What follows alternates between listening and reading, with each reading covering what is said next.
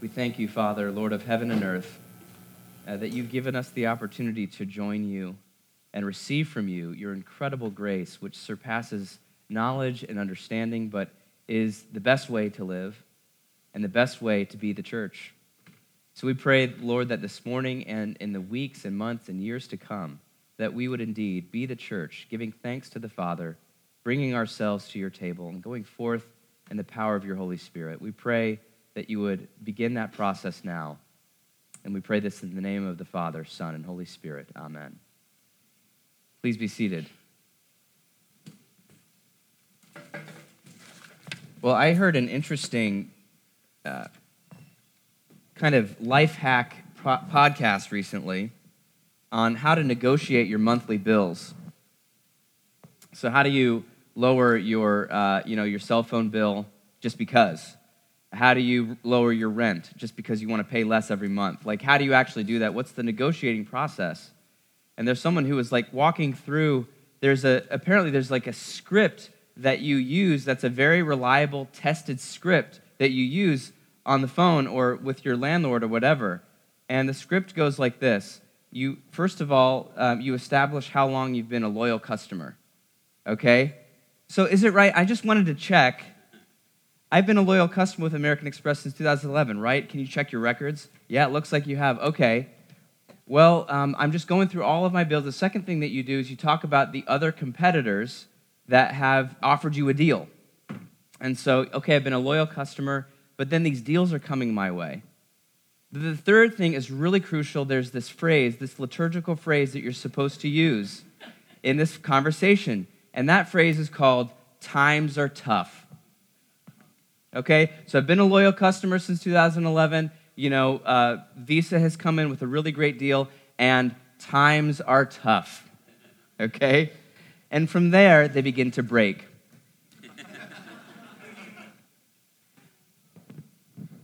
Now, I didn't go through with that and try it, but I really like that phrase times are tough.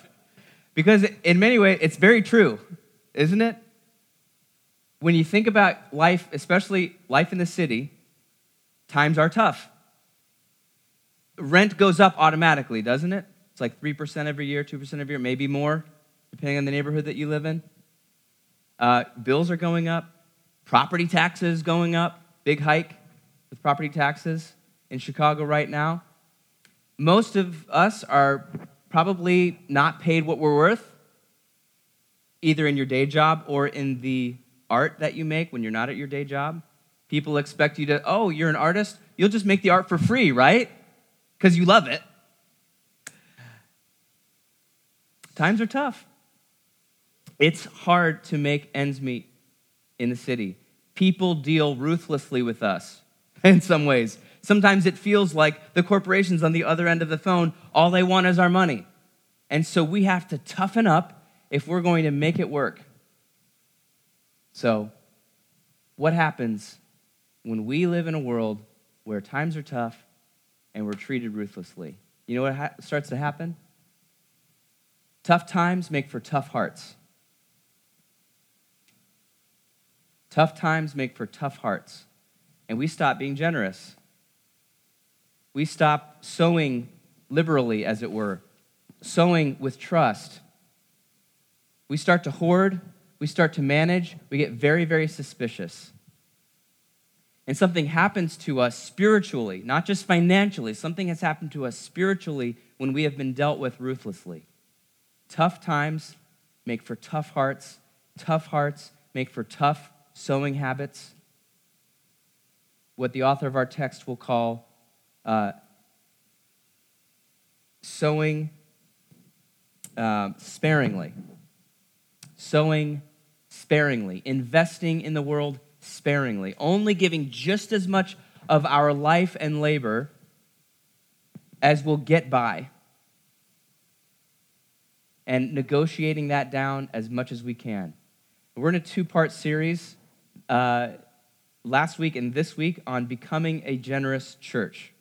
Becoming a generous church, becoming generous people who follow God. What does it look like? Not to sow sparingly, but to sow unto blessings, to sow liberally, to sow generously. and to reap generously in the Lord.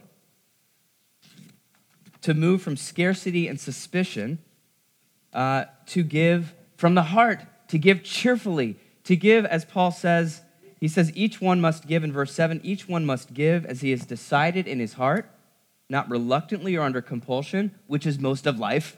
we're giving reluctantly, we're giving under compulsion, we give because we have to.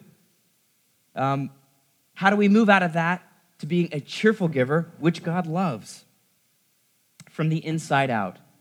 How do we as a church make big investments in our city, in our neighborhood, and in our world, expecting big returns in the Lord, sowing lots and lots of seed as we can see in our imaginations a huge overflowing harvest that the Lord will reap, a harvest of goodness and joy and righteousness, a harvest of people who know God who would otherwise never know Him.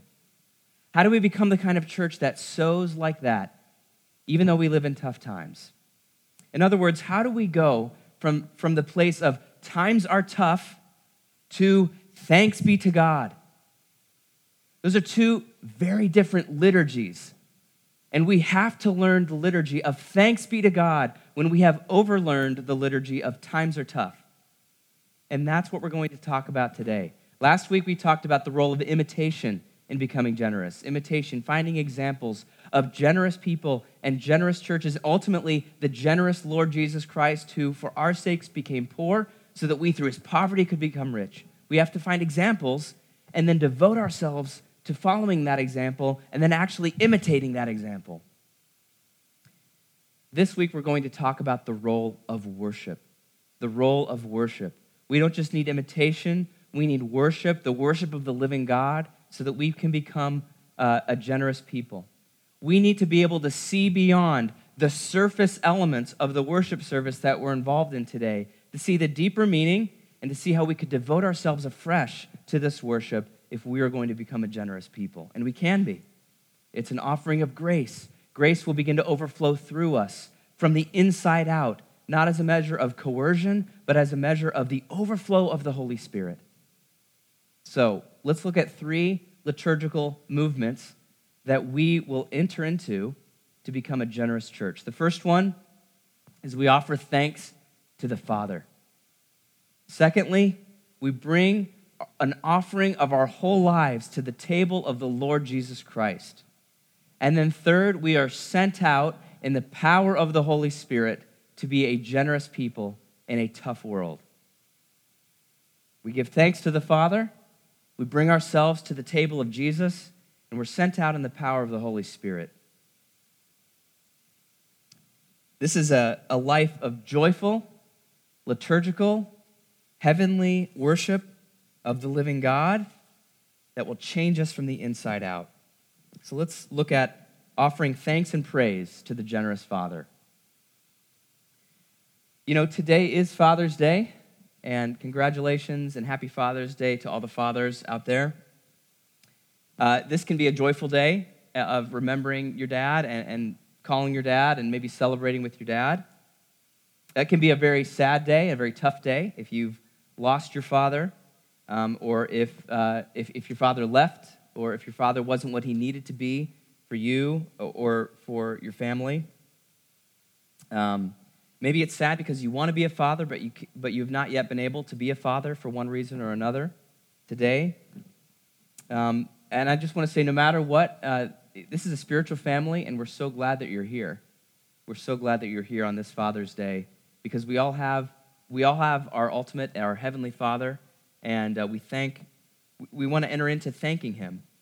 Um, so sometimes uh, those of us who, who have had fathers, we forget, um, until it's Father's Day, we forget all that our fathers gave us.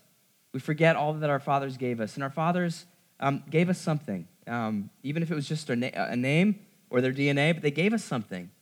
Uh, many times they gave us a lot, they sacrificed a lot. And, and while we were in it and under that, we just didn't realize all that our Father was giving us, all that He was doing for us. Um, and as generous as our fathers may have been, uh, none of them, none of, no, no father on earth, um, is as generous and as gracious as our Heavenly Father. And when we come together in worship, we remember how generous and gracious and good our Heavenly Father is. So even when times are tough, even when things are the most scarce they've ever been, Even when the, the, the, the, the, the bills that we have, the student loans that we have, um, are as high as they ever were, as are the property taxes, as are, as are everything else that costs us money, um, or, or time, or, or energy. Um, our Father, our Heavenly Father, is always giving us enough to give to others. That's how generous He is. We have a generous Father with lots to give. Um, Paul, the, the author of our, our, our, letter, he was writing to a, a church plant in Corinth, help them be generous. And here's what he teaches them about the Heavenly Father that we come together this morning to worship. He says this God, God is able to make all grace abound to you. He is able to make all grace abound to you. So he's not stingy and he's not tough hearted. Um, he's the most generous and gracious Father you could ever imagine. And the result of his grace is the second part of verse 8. He says, So that having all sufficiency in all things, at all times, we may abound in every good work. So, no matter how tough things are, whether you're dirt poor with a lot of debt, um, or, or whether you're, you're, you're abounding in blessings, no matter what your circumstances is, because of the generosity of the Heavenly Father, we have all sufficiency in all things at all times, and that we're able to even abound in every good work. We have enough to meet our needs. Um, and we have enough to bear fruit in the world. We're not just surviving. In the Lord, we're never just surviving. Even when it feels like we're just surviving, we're never just surviving in the Lord. We're thriving, not just now, but for eternity. So, verse 9 looks like, maybe it looks like to you that verse 9 is talking about God, but it's actually talking about the people of God. Look with me at verse 9. As it is written, this is Paul making his point about the generosity of the Father.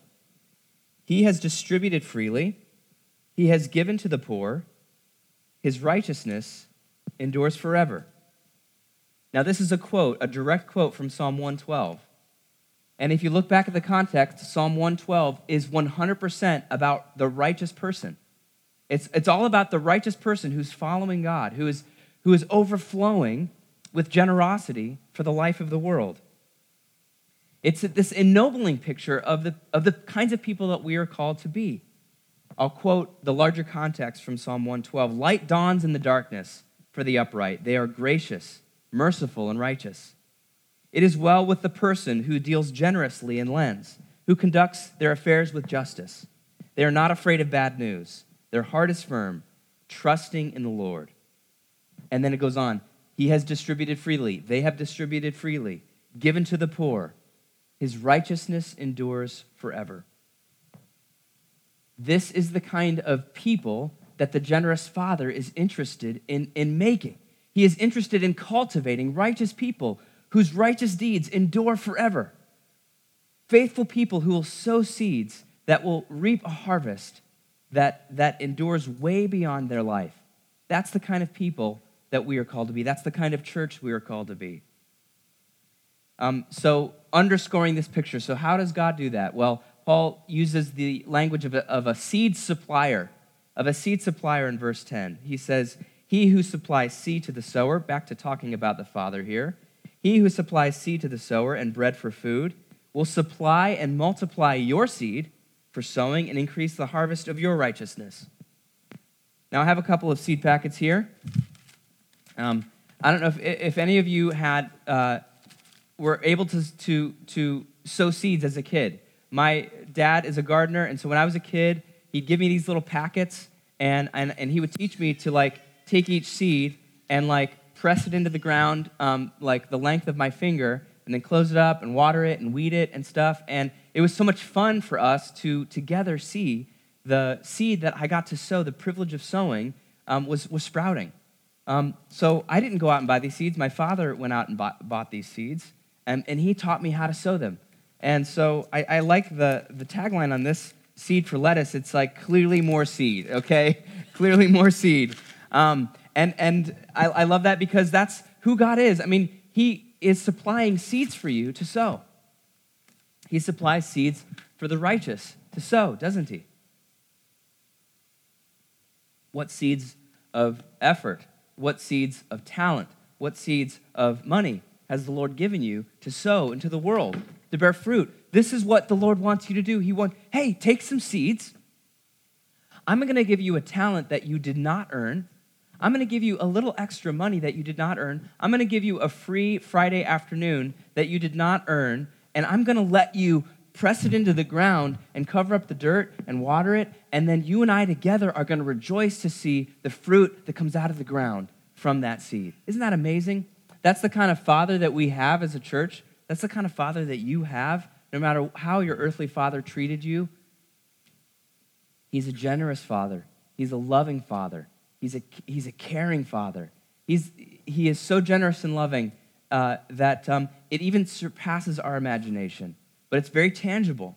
It's tangible enough that even if we, I mean, take a minute to think about, even this week, the resources that you have that you did not deserve, the seed packet the Lord's given you that says clearly more seed on the front to sow.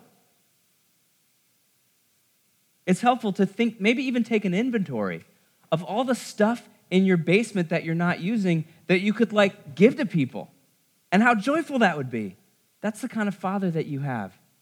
If you're financially strained, I mean, even think about anything that you have that's extra that you could supply to others. I was reading a Marilynne Robinson book called Lila, and there's this beautiful picture. You know, Lila comes from poverty, but um, she, she, marries a, she marries a kind preacher named John Ames, and he treats her so lovingly and kindly, even when she's cruel to him. And there comes a point where Lila comes upon someone who is in circumstances like she grew up in.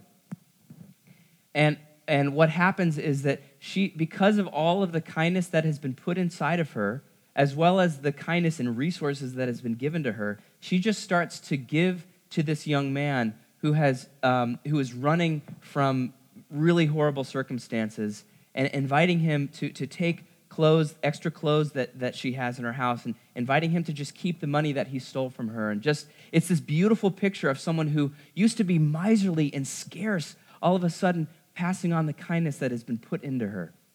And that's what the Father loves to do to us. This is the kind of father that Paul talks about in 2 Corinthians. He's a good father who gives us seed to sow. So, what do we do in our liturgy? To the one who has enriched us, verse 11, in every way, to be generous in every way, which through us will produce thanksgiving to God. What do we do?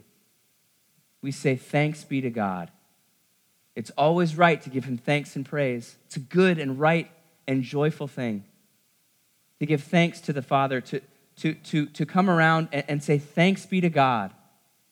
To take hands, not only with each other, but with the saints and the angels and the archangels, and also with the global suffering church, and give thanks to the Father for how generous He has been to us. This is the heart of what we do when we come together on Sundays. We give thanks and praise to God, and this is what transforms us from tough hearts tender hearts, from miserliness and scarcity to generosity, sowing blessings for the sake of blessings.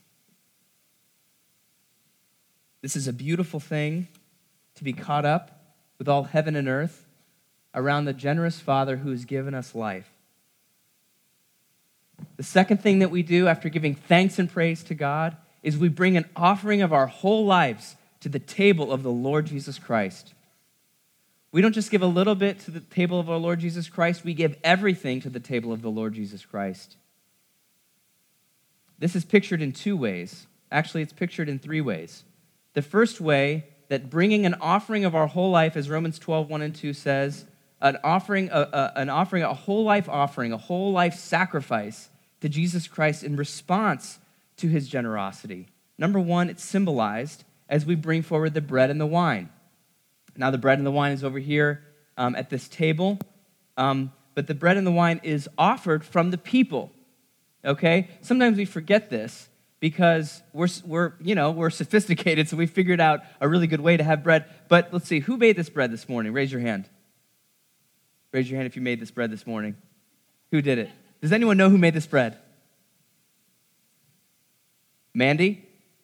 Ah, Mandy Beck made this bread. Mandy Beck is in St. Louis now, but you know what? She made this bread, not on behalf of the church, but on behalf of the people. And this bread and this wine is brought together. This is what the ancient church did. It's what we continue to do. It's from the people. It's a gift from the people saying, This is from our life. You know, it's not just picking an apple. It's, I mean, you're, you're taking wheat and, and you're making bread and, and you're taking grapes and you're making wine. This is the best of human culture. This is our life here. And we're bringing it to the Lord Jesus Christ and saying, This is yours. This is a gift to you, Father. And you know what the Father does? The Father receives it and says, This is just what I wanted. And it's offered to him by and with and in Jesus Christ. And it's accepted because of that. All right? So our whole life is symbolized by the bread and the wine. And we also bring ourselves forward with the offering.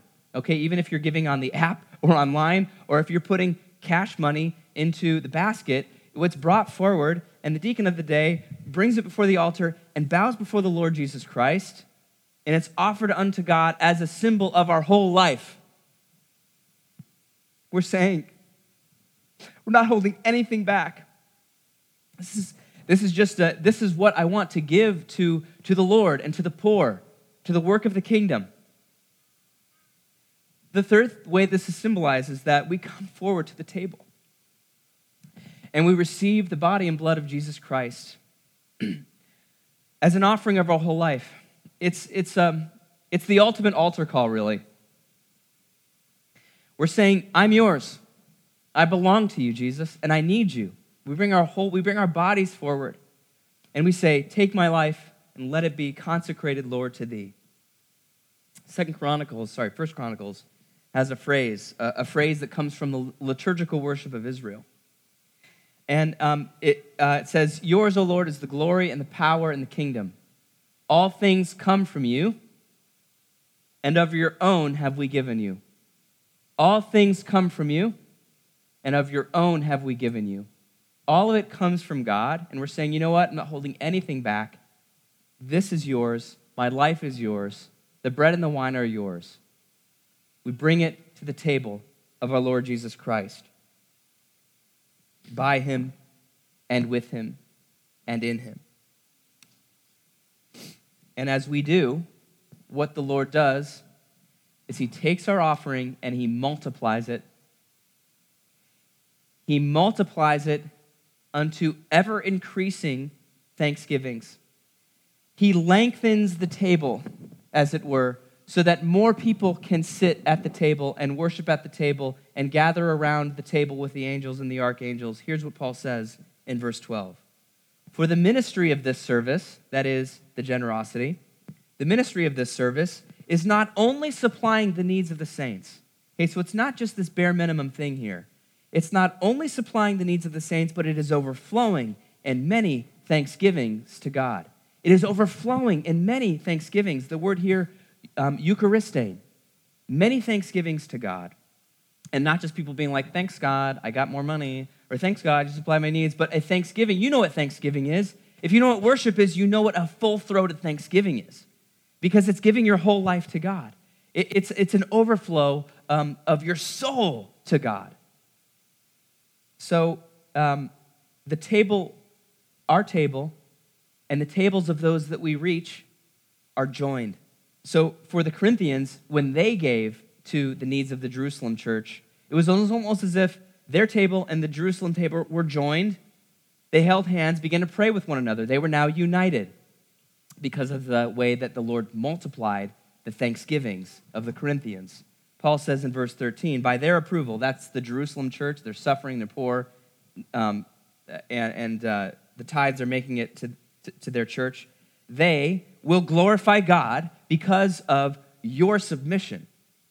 They will glorify God in a way they wouldn't have otherwise because of your submission that comes from your confession of the gospel of Christ and the generosity of your contribution for them and for all others, while they long for you and pray for you because of the surpassing grace of God upon you.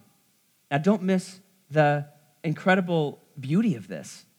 There is a cross cultural unity that has, um, that's being created by God through the generosity of God's people. The Corinthian church is offering their, um, their contribution to relieve the suffering of the Jerusalem church.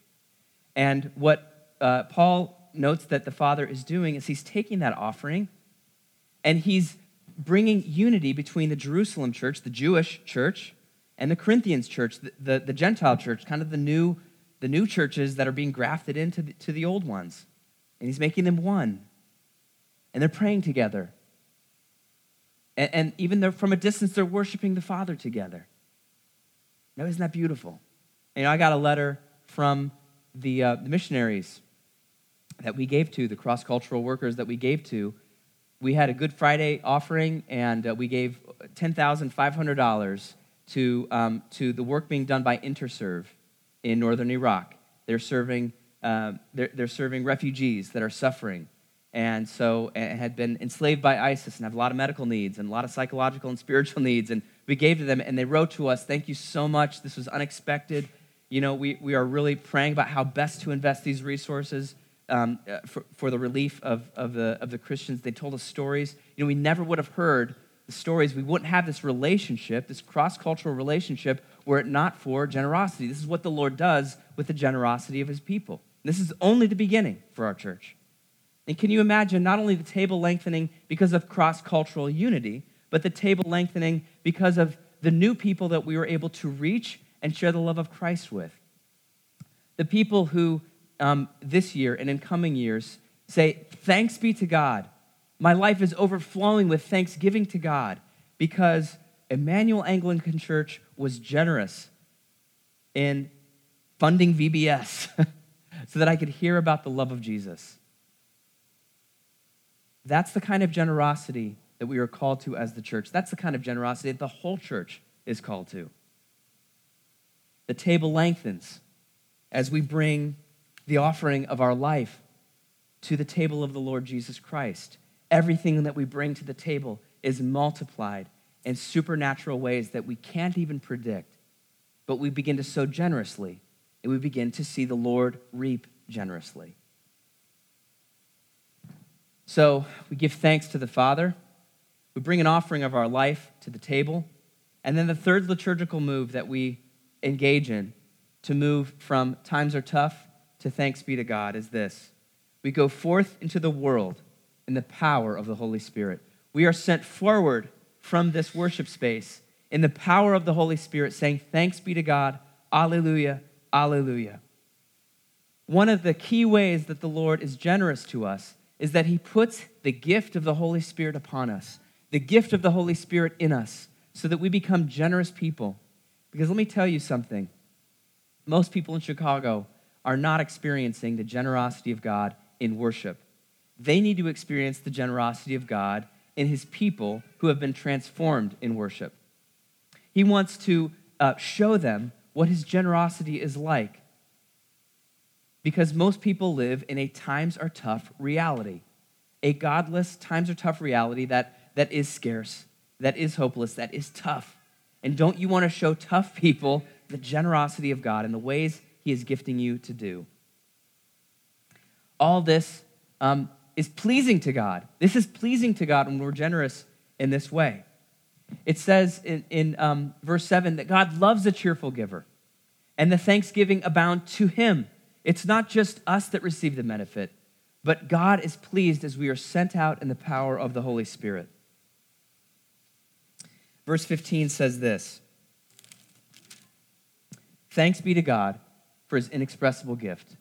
Thanks be to God for his inexpressible, I'm not even able to articulate the joyfulness of it, gift. I have a colleague who uh, uh, tells a story about his color blindness. He, he is colorblind, and as he shares it, he has, can only see 5% of color that the rest of us can see who are not colorblind. And people, he's like, people ask me all the time, what's it like? and he's always like, I don't know. when we have not experienced the inside out transformation of God's inexpressible gift transforming us and flowing through us, it's like being colorblind spiritually. We don't know what it's like to overflow with generosity to overflow with thanks be to God because all we can think about and operate in is times are tough. And one of the things that happens when we come into this holy space that has been set apart for God's purposes is we experience the power of the Holy Spirit to say thanks be to God, to bring our offering of our whole life to his table, and to go forward and overflow for the life of the world. Let's do that together as God's holy church. In the name of the Father, and the Son, and the Holy Spirit. Amen.